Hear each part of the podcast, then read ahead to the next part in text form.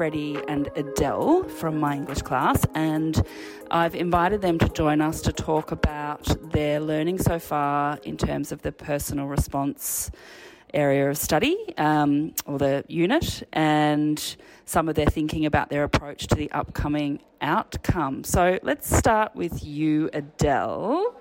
Um, how are you feeling about this um, task, this area of study being a new area of study for VCE Unit 1?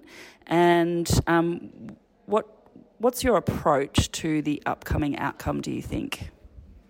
Um, I'm enjoying this new topic. I like the book, Joyful Strains, and I'm enjoying this personal response unit because I think it's very up to personal interpretation. Last year it was really rigid in its structure, and this year, like, it's very open.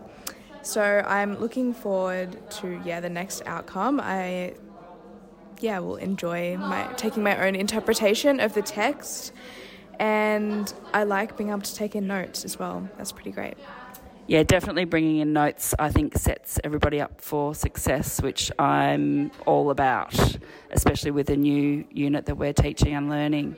Um, are there any kind of particular chapters or stories that really speak to you that you definitely want to draw from? I really like the Chile chapter. I have three wounds yeah. of life, love, and death. Like I feel like that explores a lot of different topics and themes, and is definitely you can relate a lot of aspects to it. Yeah.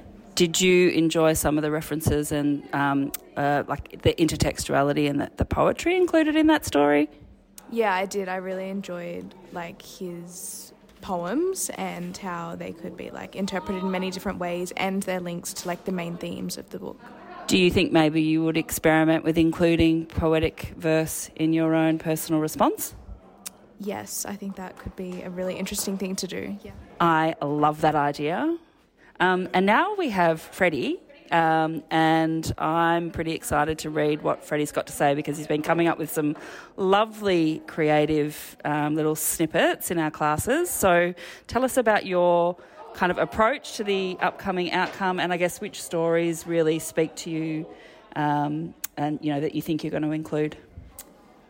I'm kind of just um, highlighting and grabbing quotes um, and and ideas that I know for certain that I have a lot of experience on, because the more experience you have on something, the more you can talk about it, and the more you can relate. Um, and I'm feeling like Night of the Living WOG um, would be a pretty good one to talk about um, because Dmetri um, in the in the memoir talks about how he developed an alternative um, persona, a westernized persona, um, to survive at school. Um, and I like I can really relate to you know an alternative persona for surviving at school. Um, been to like a few different schools, and you definitely um, put up like a survival front um, to kind of to kind of make your way through, um, and that definitely changes who you are as a person, and that's something else he discusses, and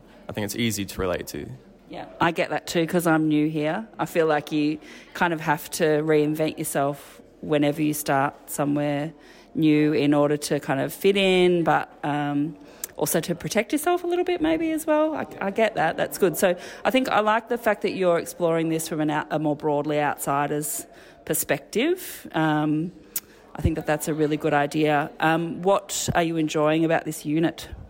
I'm just really enjoying how fluid it is. I mean, that just takes away so much pressure um, when I'm when I'm planning for the for the outcome for the response, um, because language is not something that's so um, uniform and and and well structured. Um, language is a lot more fluid, and I think that it's a more um, natural response to to to to an um, outcome. Yeah, good. I think I think you're right. I think when you're um, delving into concepts, you need to be able to um, approach things in different ways and have some flexibility. I think that we will over the, the next week also be looking at the rubric because there is an assessment rubric, which is boring but got to be done um, because we will still have to think about how our responses are going to speak to specific assessment criteria because that's VCAA and that's what we've got to do. Anyway, um, Maria, talk to us about uh, how you're finding this area of study and your approach to the upcoming outcome.